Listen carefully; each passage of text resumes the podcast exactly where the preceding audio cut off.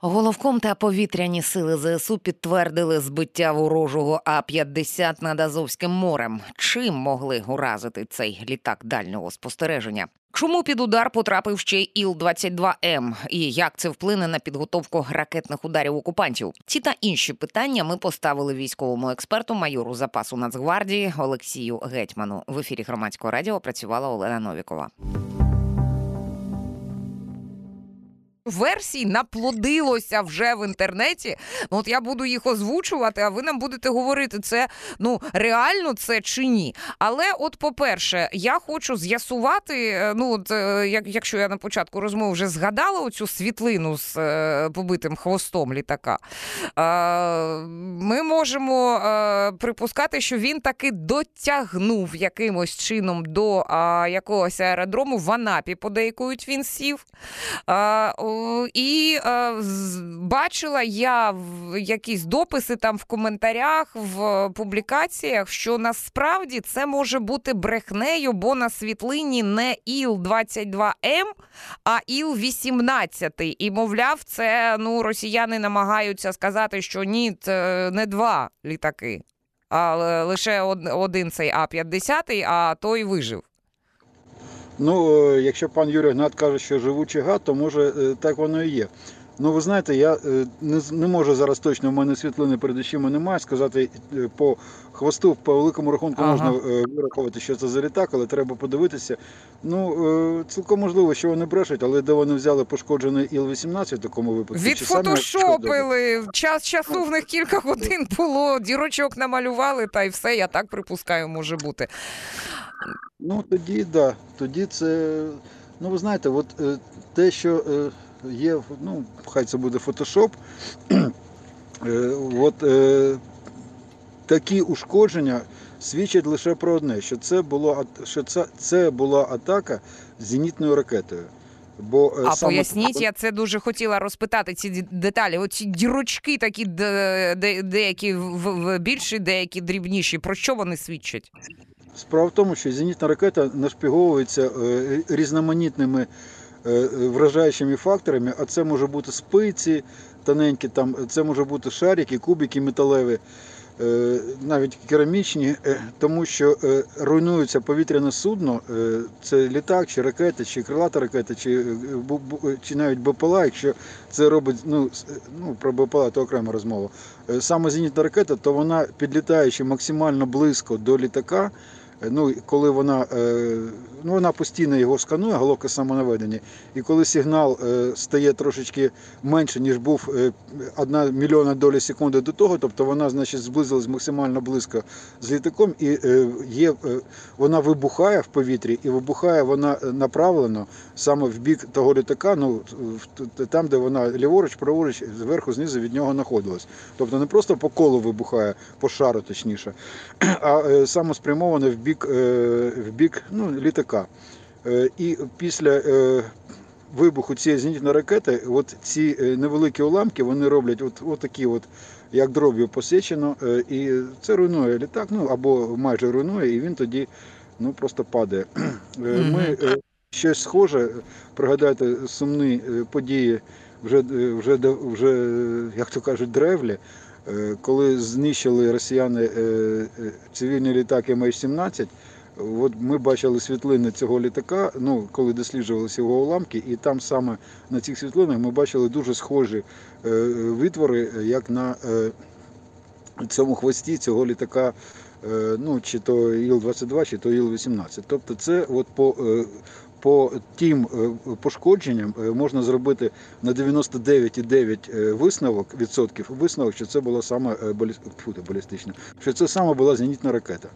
Ну, до того, е, чим саме збивали, е, ми ще е, дійдемо. А я щ- ну, дуже, дуже багато в мене таких нюансів, яких я хочу, які я хочу з'ясувати щодо цієї повітряної атаки на ворога. Так, з слів Юрія Ігната, я зараз маленьку цитатку наведу.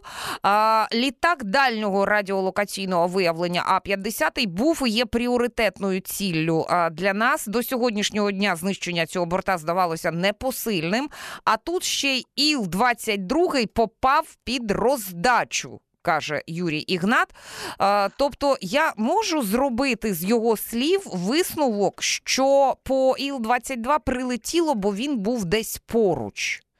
Можете, це цілком, е, ну бачите, Юрій Гнат так дуже обережно, трошки завальовано, але він сказав, що була, було полювання саме на е, А-50. Це дуже така жирна ціль, як то кажуть. Е, Вони літають інколи поруч. Це радіолокаційна станція літаюча А-50 і командний пункт літаючий, це Іл-22. Це не означає, що вони мають бути десь поруч один від одного. Та- Там же ж бездротовий, бездротовий зв'язок між ними. Коли передають інформацію один одному, вони можуть знаходитись на відносно великій відстані. Ну, від, ну що значить відносно великі? Це можуть бути сотні кілометрів. Це їм не заважає обмінюватися інформацією в режимі онлайн. Тому вони е, опинилися поруч. Ну, це може е, бути, ну, ну, по великому рахунку, це випадковість. Тобто, навряд чи ми планували, що вони не з того, ні з цього в якийсь момент е, опиняться неподалік один від одного. Тому він, він, да, він дійсно потрапив під роздачу, як каже пан Юрій Гнат. Е, На нього не полювали, але ну от е, попав, так попав. Угу. А, ще один нюанс. Валерій Залужний він отаке відеоролик публікував, і на ньому можна бачити, що на відео з радарів пропадають над Азовським морем три. Три літаки. Ну, ви знаєте, там же ж ще, ще е, такі літаки взагалі самі по собі не літають, їх е, мають супроводжувати винищувачі, це чи, чи штурмовики, ну чи що-небудь, е, яке має захищати, захищати ці літаки, ну не стільки від інших літаків, скільки від можливих ракетних чи інших атак, ну від, ну від чого-небудь. Це, ці літаки, ну знаєте, є порівняння, дуже влучне порівняння. Цього літака, з якщо це проводити аналогію, ну не аналогію, а порівняти ва- важливість цього літака з військово-морськими силами, то це як е, для е, ВМФ е, авіаносець. Тобто це дуже дуже серйозна ціль. І звісно, як авіаносець, це авіаносна група, так звана, він сам по собі не ходить. Так і такі літаки самі по собі не літають. Тому цілком можливо, що третій, третім був там, ну чи цу, чи міг ну, Ну, може, винищувач. Винищ... Ну, Якийсь винищувач, да? Давайте так, щоб там не гадати, які це мог ма- міг бути який винищувач, який теж міг потрапити під роздачу. Ну, теж, не- теж непогано сподіваємося, що згодом ми дізнаємося, що там їх трійко було насправді, а не двійко. Прямо зараз е, це казати е, в ну відкрита інформація. Це не має, не має виходити назовні, тому що ну ми не хочемо, щоб ворог цим скористувався і якось там е, Ну, ми, ми робимо, ми, пане Олексію, ми робимо припущення з тих відкритих даних, які в нас є. Так, ну це е, ми робимо такі самі припущення, які можуть зробити наші вороги. Тобто тут немає ніякої військової таємниці. Примущення це нормально, ми можемо це обговорювати. А от е, та інформація, яка була насправді, ну цю інформацію Ні, думаю, така ми ж ми ж ми ж її не знаємо. Ми. Ми її не знаємо. Сподіваємося, сподіваємося дізнатися. Далі по а, відкритій інформації. А, росіяни ж продовжують, так би мовити, гнути цю лінію, тягти в медіапростір, в пабліки. А, те, що що це був friendly fire, нічого там українці не збивали. Це в нас збій якийсь. Ну зрозуміло, з якої причини, бо їм ну не знаю, гірше смерті визнати, що е, таке досягнення ну непересічне в українських повітряних сил, скажімо так.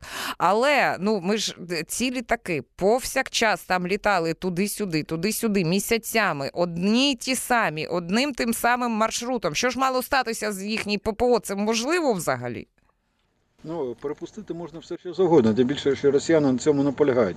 Але, е, ну, знаєте, як в тому анекдоті, да, але є нюанс. Нюанс в тому, нюанс в тому, що такий літак, літак да- да- дальньої радіолокаційної розвідки та літак е, ІЛ, е, літак, е, літаючий командний пункт, це літаки, які саме і мають забезпечувати стійкий зв'язок між іншими літаками, між літаками та зенітно-ракетними комплексами, між зенітно-ракетними комплексами і балістичними крилатими ракетами росіян. Вони мають відслідковувати наші повітряні цілі, навіть наші наземні цілі, і навіть наші зенітно-ракетні станції, які знаходяться. Тобто це самоліт далекої радіолокаційної розвідки. і щоб е, цей літак не зміг е, відповісти правильно, скажімо так, на залік, а не на не залік, е, на питання свій чужий відповісти неправильно. Ну, ви знаєте, це ну це можна припустити, але ну це так, ну, ну таке ж припущення, так за вухи, притягнуто. Тобто той, той літак, та літаюча лабораторія, яка коштує 330 мільйонів доларів, треть мільярда, е, і вона е, зробила помилку. Таку саму, яку вона має виправляти, якщо хтось десь в навколо найближче 500 кілометрів таку помилку може припуститися. Ну це знаєте, це Угу. Саме як е, викладач математики переплутав, скільки буде дважди два. Ну це ну, можна, але може він був в такому стані, що ну то таке. Ну, от, е, якщо встигнемо, то, і цю тему зачепимо. А, дивіться, чим збивали? Тому що багато ве, ну, е, вказують, що саме цей, ну, наприклад, Defense Express пише, що от можна припустити, що у знищенні цього ДРЛВ ймовірно брав участь у той самий блукаючий Петріот, що десь там у степах півдня вже наробив окупантам е, лиха. Але от дальність ракет, е, ну в нього макс- максимальна те, що в нас є, принаймні, це 160 кілометрів. І ми так поки, поки мапі подивилися, це його настільки впритул до бойових позицій треба вести. Це настільки небезпечно, е, що ну чи був е, в цьому сенс? е, Ну, ну на вашу на вашу думку, це міг бути Петріот? Міг бути. Це міг бути Петріот. Е, Чому? Тому що е, Patriot це зенітно-ракетний комплекс, який складається від е, з, зеніт, з пускових установок, в якому знаходяться ці ракети PAC там 1 PAC 2 PAC 3 І це радіолокаційні станції, станції супроводу, станції захоплення. Ну і так, тобто багато радіолокаційних станцій. Машин, командний пункт, е, тобто все це не, обов'язково має знаходитись неподалік один від одного. Е, е, Пускові установки від радіо- радіолокаційної станції мож- можуть бути перенесені на десятки, на десятки кілометрів. Там називають різні цифри, там називають до 100 кілометрів. Тобто пускова установка може знаходитись далеко. Пробачте, далеко від цілі, е, від е, радіолокаційної станції і е, робити пуски по ті ну, по літаках чи по крилатих ракет, ну, чи по ракетах ворога. Таке, таке можливо. Я, я дуже сумніваюся в тому, що втягнули дуже коштовний комплекс повністю десь поближче до лінії фронту, блу- блуждаючи, як кажуть Петріот. Е, Цілком можливо, що самі радіолокаційні станції знаходяться ну, відносно небезпечної відстані від росіян, а е, окремі пускові установки можуть, бути дійсно переміщуватись, і вони навіть можуть переміщуватись, мені здається, навіть на залізничному транспорті чи, на інших де, де, де- деяких платформах. Ну це як вже там, е, як ми підлаштувалися. І отут є один нюанс. Справа в тому, що е, справа в тому, що ви мене чуєте, бо тут Так, так, так, так, чуємо. По, поки що чуємо. Сподіваємося, що і далі будемо чути. Так, справа в тому, що е, він е, пускова установка могла не знаходитись в зоні прямого бачення радіолокаційної станції, але це мог бути якісь проміжні е, ретранслюючі станції, які передавали координати, і ці, ці, ці ну як робиться, радіолокаційна станція захоплює, захоплює ціль, і потім ці координати і супроводжує ціль. І ці координати цієї цілі передаються на пускову установку, і пускова установка робить відповідно пуск, і ракета полетіла і вразила, е, вразила мішень, Вра- вразила ціль, не мішень. Е, Якщо, якщо віднести далеко пускову установку від е, радіолокаційної станції, то прямого бачення е, електромагнітних хвиль нема. Ну можна припустити, що є ретранслятори, які передавали просто по е, певним каналам закритим цю інформацію, ці телевказівку на цю пускову установку. Це припущення. Я не чув, щоб, щоб так воно працювало, але знаєте, в нас багато таких раціонізаторських ідей виникає, які потім дуже дивують наших партнерів. Ну їх вони і зараз. Я вам хочу нагадати, що е, по тактико-технічним характеристикам зенітно-ракетний комплекс Патріот ймовірність враження 70%. Ми е, знищуємо 100% е, не просто е, балістичних ракет, а аеробалістичних ракет. Тобто, е, ну я не впевнений, не думаю, що ми їх якось удосконалили. Ніхто там не дав балісти нам в цьому матч, матч, матча щось там удосконалювати. Мені здається, це неприпустимо. Але завдяки фаховості, завдяки тому, що на цих е, комплексах працюють люди, які там багато людей, які були долучені вже під час повномасштабного вторгнення, і долучили, долучені були люди з науково-дослідних інститутів. Люди, які мали науковий ступень, там кандидати чи навіть доктори там е, фізико-математичних чи технічних наук, не на папері, а справжніх е, фахівців. От там такі, ну що не менше декілька моїх знайомих з. З кандидатів фізико-математичних наук там працюють. Не буду казати де, ну е, не і ті люди вони е, не, не просто дуже добре розуміють, як, як працює ця техніка. Вони можуть її відре- відремонтувати. Навіть вони приймали участь, ну коли е, захищалися, коли працювали на почтових ящиках закритих підприємствах в ще там навіть в радянські часи. Вони е, вони можуть проєктувати такі речі. Їм вони от вони розуміють, як то кажуть, фізику процесу, що там відбувається, як треба правильно працювати, щоб максимально ефективно використовувати е, цей комплекс. Не просто там, що прописано по інструкції. Вони вони пишуть ці інструкції, розумієте? Так, я розумію, я розумію. А, пане Олексію, я ж правильно а, розумію, що А-50 це така здоровезна штука, яка на якісь ефективні маневри вона просто не здатна. Ні, вона не маневрує, вона не має системи протиракетних маневрів, навіть немає, які є у винищувачів, у бомбардувальників. Там є тактика повітряного бою і такі літаки, які приймають безпосередньо участь у повітряному бої, або е, як штурмовики атакують наземні позиції, або навіть як бомбардувальники, легкі бомбардувальники. В них є система захисту. Ну е, це е, ну, в, в, тактиці, так званої чорної тактики, тактики повітряних боїв, називав система защити хвоста російською мовою. Тобто вони знають, коли їх підсвічують, ну коли він захоплюється або іншим літаком, е, радаром іншого літака, або радаром, або зеніт, е, радіолокаційної станції.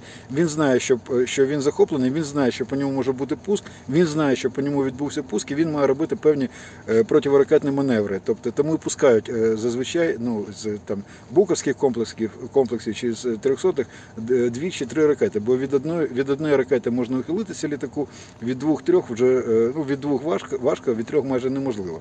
Тому такі літаки, як е, А-50, ну е, чи аналоги, ну це А-50 аналог АВАК, це е, на базі е, Боїнга 707, в Америці їх теж невелика кількість, їх лише 17 чи 19, я точно, по-моєму, 17. Тобто їх, їх багато не треба таких літаків. І вон, вони не заходять зазвичай в зону враження зенітно-ракетних комплексів ворога, вони захищені від повітряних атак ворожої авіації, вони мають під, прикр- під прикриттям літати, і йому близько підлітати не треба, бо він бачить на 700-800 кілометрів. Навіщо йому підлітати на 10, е, 20 чи там 100 кілометрів від лінії зіткнення? Так, так зазвичай не робиться. Але бачите, вони, е, ну як то кажуть, розслабилися росіяни. Вони mm -hmm. пускали і дуже близько до е, наших е, до, до лінії зіткнення, ну і отримали.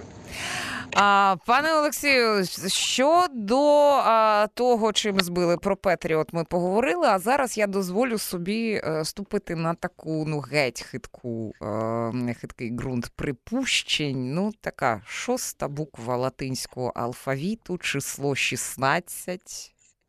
Да, це можливо. Ви знаєте, е, можна припустити, але це не стосується Іл-22. Бо е, якщо б це була ракета повітря-повітря, ну AIM-120D, AMRAAM, так звана. Тобто, е, якщо це був пуск з такої ракети, то таких б уламків в хвості не було б. Вона потрапляє безпосередньо в цілі, там вона його знищує. Тому швидше за все, це все ж таки не. Хоча там вона теж на уламки може розбитися, ну це мало ймовірно, але пропустити можливо. І, ну, ви знаєте, для того, щоб запустити таку ракету повітря-повітря, це для, для цього не обов'язково е, потрібно мати навіть F-16. Ми, е, такі ракети можуть бути е, запускатися з удосконалених Міг-29. Ми про це чули раніше. Принаймні е, ракета протирадіолокаційні ракети, які там Шрайк чи стандарт армії, які вони ну, які наші партнери використовують проти РЛС, м- є можливість їх запускати з літаків е, Міг-29, але це не дуже, не дуже, скажімо. Е, Вдало, і бо ну менше зменшується дальність польоту, краще все ж таки F-16.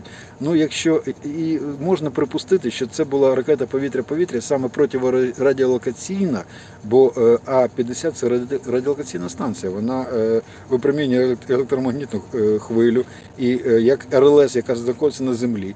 І цілком можна припустити, що по неї було запущена ракета повітря-повітря. Це може бути навіть Шрайк. Тобто перша модифікація цих ракет е, противорадіолокаційних станцій, ракети, які воюють проти, протирадіолокаційних станцій. це можна це можна припустити. І такі ракети можна припустити, що запускалися навіть з наших е, ну, з тих е, літаків, які в нас є на озброєнні, навіть не з F-16. Але нам дуже хочеться, як і вам, нам всім хочеться. Було оця буква Ну, в так. цифра після Так, а дивіться, і, і 17. Пане Олексію, дивіться, остання версія, яку я е, вважаю за потрібно обговорити, е, це директор центру військово-правових досліджень Олександр Мусієнко припустив, що це могло бути такою дуже складною комбінованою операцією застосуванням РЕБ. Якщо от його пояснення скоротити, бо. Е, Ну, е, е, друзі, почитайте, там дуже цікаво. А, то е, була спровокована нашими фахівцями імітація потужної ракетної атаки, фальш-цілі, все інше. А, що, ну, е, і була спровокована робота ворожих засобів ППО, а, які ну, так це спрацювало, щоб ну, дуже коротко і просто, що е, засоби ППО росіян фактично вразили їхні літаки. Це е, ну, е, версія, на вашу думку, може е, бути, е, ну, може мати місце, має шанс на життя. Я, я знайомий з, з Олександром Мусієнко, дуже його поважаю, дуже поважаю фаховий рівень. Але ви знаєте, ну в мене були ранкові ефіри, де я от саме це і е, намагався сказати, що це цілком можливо. Чому? Е, Тому що є е, про- проглядається певна послідовність. Біля Керченського мосту під час цієї атаки була оголошена повітряна тривога. Була, була оголошена. Тобто вони росіяни бачили, що може щось летіти з нашого боку. Це могли бути хібні цілі, це може могли бути навіть е, е, фантомні цілі.